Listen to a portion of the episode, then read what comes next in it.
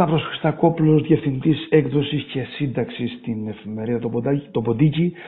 Κύριε Χριστακόπουλο, καλώς ήρθατε στο News Hub. Καλό μεσημέρι. Το θέμα των ημερών είναι το Κατάρ και επειδή ξέρω ότι έχετε πολύ καλή πληροφόρηση και ρεπορτάζ σφαιρικά, θέλω πέραν της υπόθεσης της διαφθοράς που έχει βγει στην επιφάνεια με την κυρία Καϊλή, που βέβαια μέχρι την τελευταία στιγμή ισχύει το τεκμήριο της αθότητας, δεν είναι τίποτα ε, τελεσίδικο. Ε, θα ήθελα να μας πείτε λίγο και για τις γεωπολιτικές προεκτάσεις του φαινομένου, αλλά θέλω να ξεκινήσουμε πρώτα από την υπόθεση διαφθοράς. Κοιτάξτε, η υπόθεση της διαφθοράς είναι, ε, πώς να το πω, είναι κάτι απολύτως αναμενόμενο. Έχουμε μια Ευρώπη δυστυχώς, ένα ευρωσύστημα μάλλον, γιατί εδώ το θέμα δεν είναι η Ευρώπη, είναι ο τρόπος με τον οποίο διοικείται η Ευρώπη. Έχουμε ένα ευρωσύστημα εξαιρετικά διαφανές. Έχουμε πάρα πολύ συγκεντρωτικό. Ε, φανταστείτε ότι μέχρι πριν από λίγα χρόνια την Ευρώπη τη διοικούσε μια κομισιόν ε, με αξιωματούχους ορισμένους και μη εκλεγμένους και από μια γραφειοκρατία περίπου 16-17 ανθρώπων ε, οι οποίοι δεν υπέκυντο σε καμία ελεγκτική αρχή επί της ουσίας. Αυτό το πράγμα έγινε μια προσπάθεια κάπως να διορθωθεί με το να περάσουμε αρκετές αποφασιστικές αρμοδιότητες στο Ευρωκοινοβούλιο, όμως και πάλι εξακολουθούμε να έχουμε ένα πράγμα εξαιρετικά συγκεντρωτικό, το οποίο έχει δύο μεγάλες ασθένειες. Η μία ασθένειά του είναι ότι ε, δεν έχει, πώς να το πω, ε, συζητάμε για μια Ευρώπη και ένα ευρωσύστημα που δεν έχουν εξωτερική και αμυντική πολιτική, οι οποίες είναι κανονικότατα εκχωρημένες στους Αμερικανούς. Τι έχει μείνει για να αποφασίζει η Ευρώπη για τον εαυτό της, τα λεφτά. Ρυθμιστικές αποφάσεις ε, όλων των ειδών, οι οποίες έχουν στη βάση τους την οικονομία και σχεδόν τίποτε άλλο ακόμα και οτιδήποτε μπορεί να θεωρηθεί ότι έχει γεωπολιτικό χαρακτήρα ε, εστιάζει κατά βάση στα διάφορα επιχειρηματικά deal και κάπου εκεί σταματάει η ιστορία. Δεν είναι τυχαίο ότι έχουν γίνει πάρα πολλές απόπειρες ε, κατά καιρούς επηρεασμού του ευρωσυστήματος από διάφορους εξωτερικούς παίκτες ε, πριν από μερικά χρόνια συζητούσαμε για το αν το Αζερβαϊτζάν επηρεάζει τις ε, ευρωπαϊκές υποθέσεις. Ε, τώρα μας προκύπτει το Κατάρ, το οποίο σήμερα χθες μάλλον μαθαίνουμε ότι πιθανότατα το Κατάρ να απεκαλύφθει τυχαία επειδή παρακολουθούσαν τις προσπάθειες του Μαρόκου να επηρεάσει οι ευρωπαϊκές αποφάσεις και μάλιστα για θέματα χαμηλότερης σημασίας όπως αυτά της αλληλείας ή ενδεχομένως κάποια άλλα εμπορικού χαρακτήρα. Αυτό είναι καινούργιο στοιχείο που παραδέχεται. Αυτό αυτό το σύστημα lobbying των δεκάδων χιλιάδων ανθρώπων το, οποίο εδρεύει στις Βρυξέλλες και προσπαθεί με, με άπειρους τρόπους να επηρεάσει ή να κατευθύνει τις, ε, τις ευρωπαϊκές αποφάσεις ε, για, ένα, για ένα κάρο θέματα νομίζω ότι ε, περιγράφει τη δυνατότητα που υπάρχει και πιθανώς και τους τζίρους που μπορούμε όλοι να φανταστούμε οι οποίοι παίζονται πάνω στο τι τελικά αποφασίζει η Ευρωπαϊκή ε, Ένωση. ναι, ολοκληρώστε. Και για το εσωτερικό της, αλλά και για τις σχέσεις της με, με τέτοιε χώρες. Επειδή μιλήσατε για λόμπινγκ, υπάρχει καλός εννοούμενος και κακός εννοούμενος λόμπινγκ. Δηλαδή, το λόμπινγκ που γίνεται, ας πούμε, στις ΗΠΑ δεν έχει ενδεχομένως την έγκλη ή τη διάσταση που παίρνει στις ε, στις Βρυξέλλες. Δεν έχει, δεν έχει τέτοια χαρακτηριστικά για τον πολύ απλό λόγο ότι οι λομπίστες, ε, πώς να το πω, υπόκειται σε κανόνες.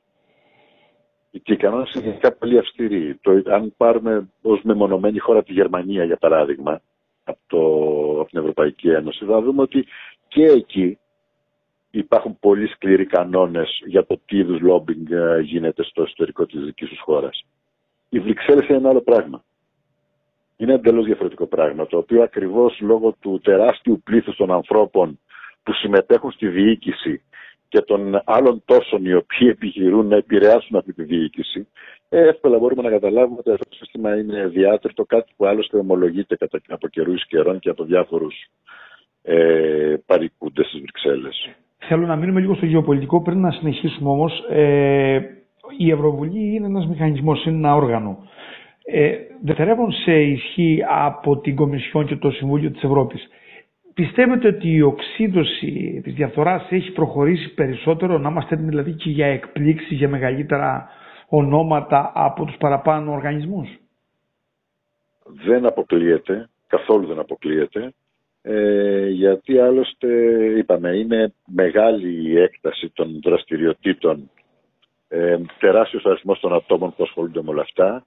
Ε, δεν θα το απέκλεια, απλώς έχω την αίσθηση ότι το ευρωσύστημα σε αυτή τη φάση ε, θα, κάψει, θα κάψει όσο χρειάζεται τον Παντσέρι, τον ε, Τζόρτζι, ενδεχομένως την Καϊδί ή οποιονδήποτε άλλο βρει μπροστά του. Αλλά δεν, ε, δεν το έχουμε δει ακόμη ιδιαίτερα πρόθυμο να θεσπίσει, ε, πώς να το πω, ισχυρούς ελεγκτικούς μηχανισμούς για το τι ακριβώς, για το πώς ακριβώς θα λειτουργούν οι Ευρωπαίοι αξιωματούχοι. Δηλαδή έχεις έναν κανονισμό που λέει ότι δεν μπορείς να πάρεις ένα δώρο αν είναι πάνω από 160 ευρώ. Μάλιστα. Και την ίδια στιγμή έχουμε τον σύντροφο της Καϊλή, ο οποίος λέει: Ναι, ξέρετε κάτι. Ε, μα όλο το χρήμα περνούσε από τη ΜΚΟ που είχαμε. Μία ΜΚΟ για τα ανθρώπινα δικαιώματα. Μάλιστα. Από εκεί περνούσε το χρήμα. Και η ηρωνία είναι ότι η ΜΚΟ είχε τίτλο υπάταξη της ατιμορρησίας. Να ακριβώς αυτό. Μα βλέπουμε, έχουμε δει πάρα πολλές φορές. Το έχουμε δει και στα δικά μας, ε, με μη κυβερνητικές οργανώσεις, οι οποίες έχουν διάφορα, πώς να το πω, έβυχα και θεάρεστα αντικείμενα μέσα από τα οποία γίνονται παιχνίδια ε, όλων των ειδών. Επομένως, αυτό που νομίζω είναι ότι ε, όπως παλιά είχαμε τους offshore, τώρα οι ΜΚΟ παίζουν ε, ανάλογους ρόλους ξεπληματικούς. Όχι όλες βέβαια, έτσι. Απλώς χρησιμοποιούνται όπως δεν είναι παράνομες όλες οι offshore. Οι βρώμικες όλες οι offshore. Κατά τον ίδιο τρόπο, λοιπόν, βλέπουμε τώρα τον, ε, τις ΜΚΟ, αρκετές ΜΚΟ ως βιτρίνες διαφόρων παρανόμων δραστηριοτήτων. Αυτό δεν ξέρω αν η Ευρώπη θέλει να το πατάξει. Δεν έχω κάνει ιδέα γι' αυτό με ποια έννοια ότι είναι τόσο πολύ, είναι, η Ευρώπη είναι ένας, πώς να το πω, ίσως είναι η πιο πλούσια γωνιά του πλανήτη. Οι αξίες και οι υπεραξίες που παράγονται στην Ευρώπη είναι τεράστιες για πάρα πολλούς λόγους, για λόγους πολιτισμού, για λόγους τουρισμού, για λόγους παραγωγικούς, για λόγους ε, υψηλής τεχνολογίας, ε, ε, οι αξίες γης που συνδέονται με όλα αυτά είναι τεράστιες, πολύ μεγαλύτερες από πολλές άλλες γωνιές του πλανήτη. Ε, βλέπουμε ότι, να, για παράδειγμα το Κατάρ, ε, όταν θέλησε να βγει από το πολύ στενό του περιβάλλον, πράγμα που κάνουν και, άλλοι, και άλλες αραβικές χώρες για άλλους λόγους, ή, ή παρόμοιους μάλλον λόγους, ε, που προτίμησε να επεκταθεί πρωτίστως στην Ευρώπη. Γιατί εδώ τα λεφτά του παράγουν τεράστιες υπεραξίες. Μπήκε στη Γαλλία, μπήκε στην Αγγλία. Ε, τώρα ε, έχει κάνει μια τεράστια προσπάθεια να μπει στον ενεργειακό εφοδιασμό της Ευρώπης. Η, ακόμα και οι μετανάστες στην Ευρώπη έρχονται. Θέλω να πω ότι το ευρωσύστημα δεν έχω την αίσθηση ότι θέλει να βάλει κανόνες διότι τα οικονομικά παιχνίδια που μπορούν να παιχτούν εδώ πέρα είναι τεράστιου όγκου, τεράστιας σημασίας. Για να μην... την έννοια κρατάω τις επιφυλάξεις μου για να μείνουμε λίγο στο, στο γεωπολιτικό, ε, επειδή κάνατε μια αναφορά, ε, ήταν γνωστές, ήταν γνωστή η διείσδυση που είχε κάνει ιδιαίτερο στην Αγγλία στο χώρο του real estate, στην αγορά κινήτων το Κατάρ, με τον περίφημο Εμμύρη. Αλλά τώρα με το σκάνδαλο αυτό βγήκαν πάρα πολλά στοιχεία στη δημοσιότητα, όπως ας πούμε ότι έχει το 6,1% της Deutsche Bank ή το 21% της Siemens ή είναι στην ε, νούμερο 2 γερμανική ναυτιλιακή εταιρεία ε, έχει μεγάλες μετοχές. Αυτό που παρατηρείται είναι ότι έχει διαφορετική γεωγραφία ε, ε διείσδυσης και επένδυσης στην κάθε χώρα. Δηλαδή στη Γαλλία όπως είπατε εκτός τα ακίνητα αγοράζει ομάδες. Αυτό όμως σε συνδυασμό με το ότι το Κατάρ έχει άριστες σχέσεις... Συγγνώμη, αν μπορούσες να βγάλει μια αγγλική ομάδα θα το έκανε. Δεν, δεν νομίζω ότι έχουν τέτοια ζητήματα. Δεν διαφοροποιούν ιδιαίτερα την, τον τρόπο δράσης τους. Απλώς η αλήθεια είναι ότι σε χώρες όπως η, η Γαλλία και, και η Αγγλία οι επενδύσεις στο real estate στη δε, στη δε, στο Δίναμενο Βασίλειο και στα χρηματοοικονομικά προϊόντα ε, είναι ανάλογα με το τι ακριβώς, ε, πού ακριβώς επικεντρώνεται η οικονομία κάθε χώρα. Δηλαδή στην ε, η Γερμανία που έχει πάρα πολύ μεγάλη, πώς να το πω, μεγάλη ένταση στην βιομηχανική παραγωγή και επίσης στα χρηματοοικονομικά προϊόντα, ναι, προφανώς επένδυσαν εκεί. Οι Γάλλοι, ας πούμε, έχουν μια εξαιρετικά ανεπτυγμένη ποδοσφαιρική βιομηχανία, επένδυσαν εκεί.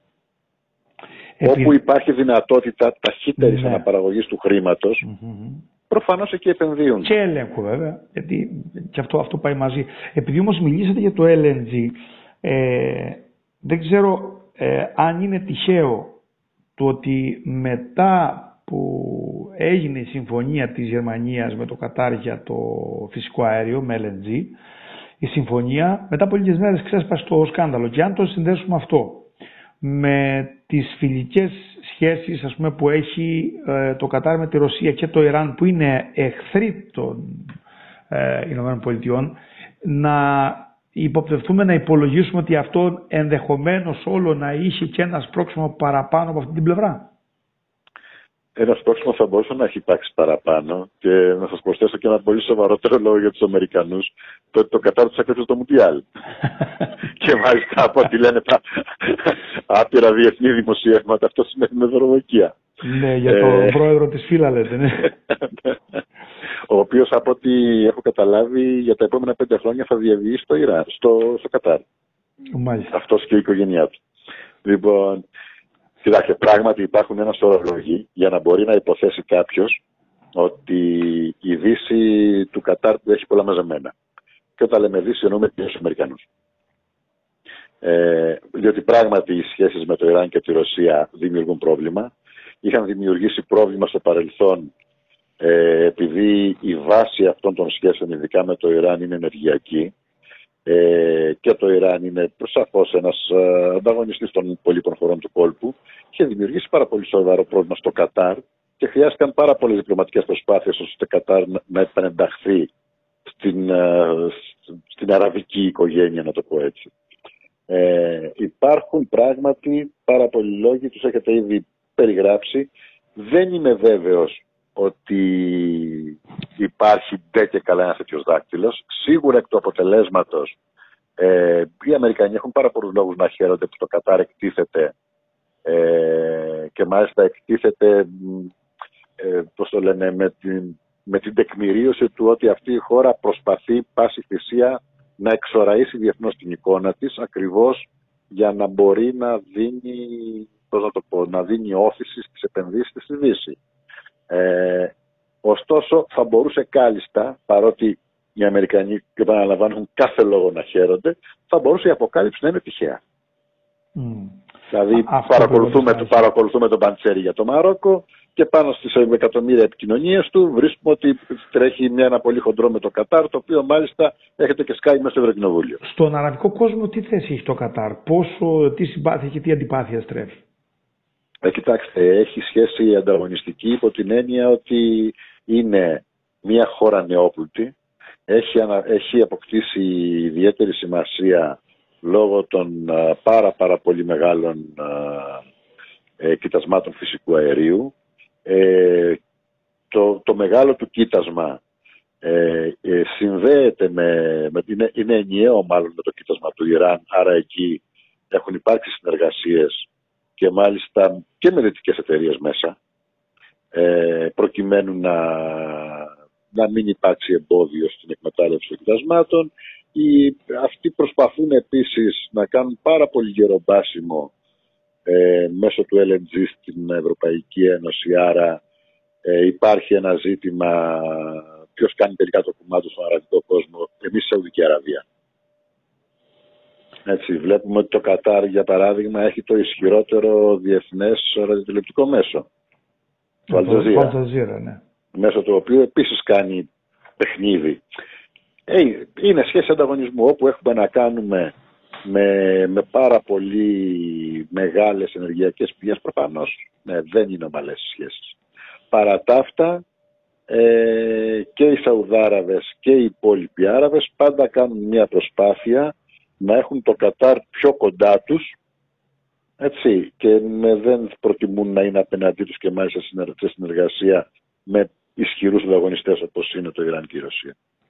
Ε... Δηλαδή πάντα θα βλέπουμε ένα πράγμα που θα είναι μια μακριά, μία κοντά, αλλά η τάση των Αράβων θα είναι πάντα να έχουν το Κατάρ μαζί τους. Το λέω αυτό γιατί ε, και τους αδελφούς μουσουλμάνους είχαν χρηματοδοτήσει, οπότε η Αίγυπτος ε, δεν νομίζω ότι έχει τις καλύτερες διαθέσεις. Αλλά Όχι, προφανώς δεν έχει, όπως επίσης ε, ε, είναι ένα πρόβλημα για όλους το γεγονός ότι το Κατάρ κάθεται και λίγο σώζευε μια χρεοκοπία του Ερντογάν. Υπάρχει πρόβλημα με την, ε, με την εμπλοκή του Κατάρ στη Λιβύη. Γενικώς κάθε χώρα που προσπαθεί να, να ξεχωρίσει, να βγει πάνω από μια, πώς να το πω, από μια αραβική ομοφωνία, να την υπερκεράσει, να την αφήσει πίσω της, προφανώς αποτελεί ένα πρόβλημα για όλους τους υπολείπους. Άρα λοιπόν δεν θα χαίρονται μόνο οι Αμερικανοί για το τι εκτέθηκε το Κατάρ και παγώσανε όλες οι ενέργειες. Και για να κλείσουμε τώρα, επειδή θέλω ε, να το συνδέσουμε λιγάκι και με εδώ με τα δικά μας, παρότι ε, ε, μόλις ε, χθες ο Πρωθυπουργός είπε ότι αναστέλει την ε, πολιτική ιδιότητα της κυρίας Σπυράκη μέχρι να ξεκαθαριστεί το θέμα γιατί υπάρχει εμπλοκή. Ε, ο κύριος Πάτης, ο οποίος διαγράφει την Δημοκρατία, ε, νομίζω ήταν ε, πρόεδρος στην Επιτροπή Φιλίας και Συνεργασίας του Κατάρ. Ναι, ναι. Ε, για να το συνδέσω αυτό με το θέμα των επισυνδέσεων.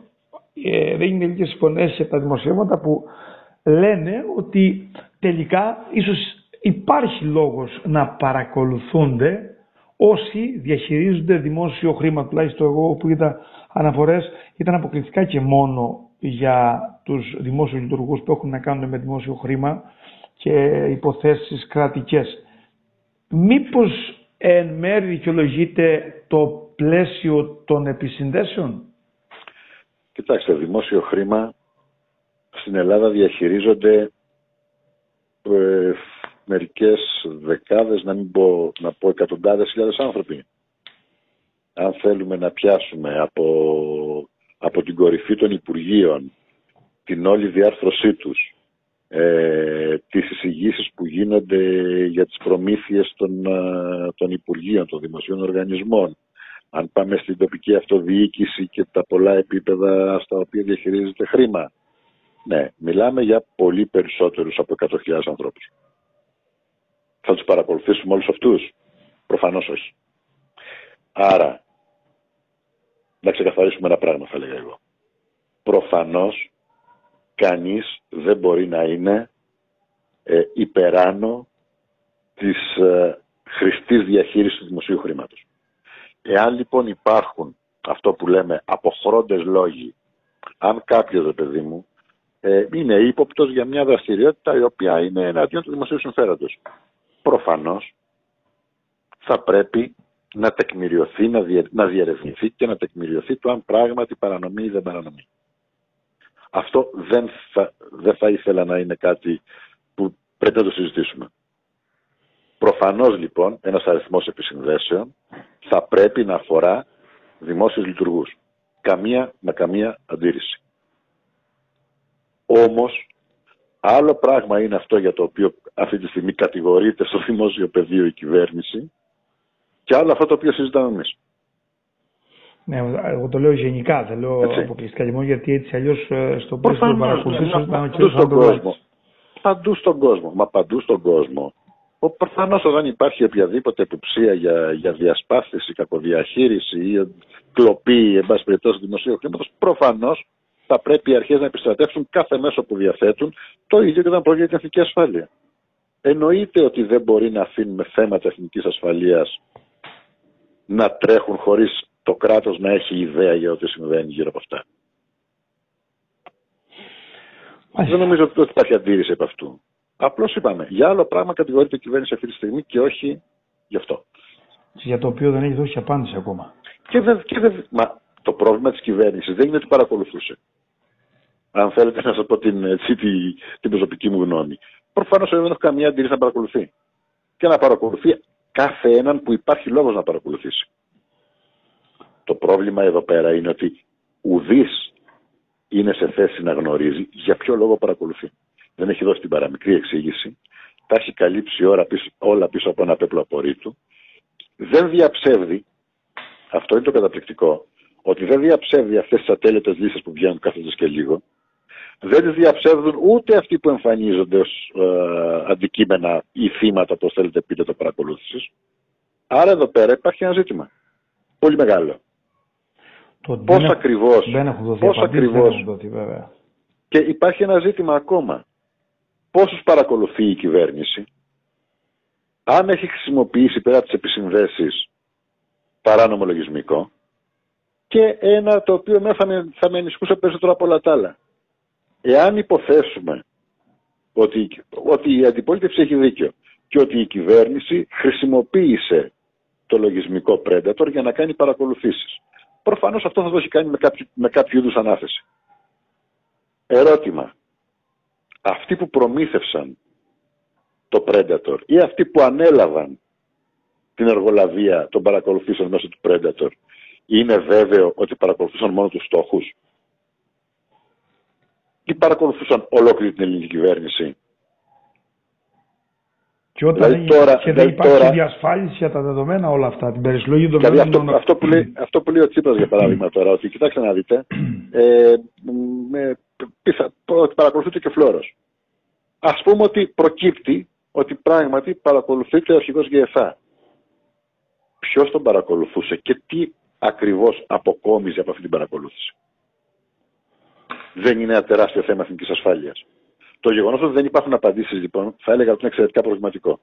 Κατά τα άλλα και επί της αρχής προφανώς οποιοδήποτε μπορεί να ζημιώσει το δημόσιο συμφέρον και τη χώρα, φυσικά και θα πρέπει να παρακολουθηθεί.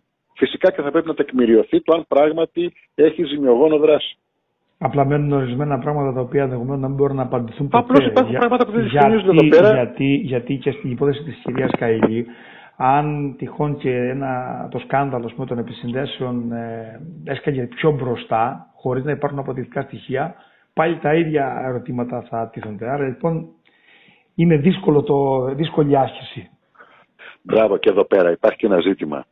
Δηλαδή το ότι δεν ανακοινώνεται για παράδειγμα στον ενδιαφερόμενο για ποιο λόγο παρακολουθήθηκε έτσι. Είναι πρόβλημα. Δηλαδή παρακολουθούμε εγώ. Με τι, για ποιο λόγο; Προφανώς πρέπει να το μάθω. Γιατί πρέπει να το μάθω; Διότι πρέπει να γνωρίζω εάν ο λόγος για τον οποίο παρακολουθούμε είναι προσχηματικός. Έτσι. Άρα και, και μια περιγραφή του λόγου αυτού πιθανώς θα έδινε την απάντηση. Δηλαδή παρακολουθούμε επειδή όντως μπορεί να μιλάω με Τουρκούς. Ας πούμε. Ή παρακολουθούμε για κάποιον άλλο λόγο. Πρέπει αυτό κάποια στιγμή να είναι διαφανές.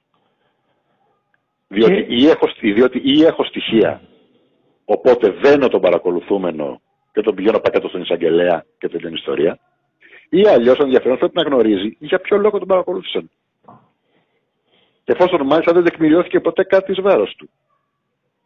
Έχει και αυτός δικαίωμα να στραφεί εναντίον του κράτους εάν, εάν ο τρόπος με τον οποίο υπεκλάπησαν τα, οι προσωπικές τους επικοινωνίες ήταν, πώς να το πω, παράνομος, Παράνομος. υποβολημένος ή δεν ξέρω εγώ τι άλλο. Όταν δεν υπάρχει από κοινού συγκατάθεση, ε, παρανομία. Υπάρχει ζήτημα. Ε, κύριε Ξακούπλε, θα ήθελα να σας ευχαριστήσω θερμά για την παρουσία σας εδώ στο News Hub. Ευχαριστώ πολύ. Γεια σας. Και εγώ ευχαριστώ πολύ. Καλό απόγευμα.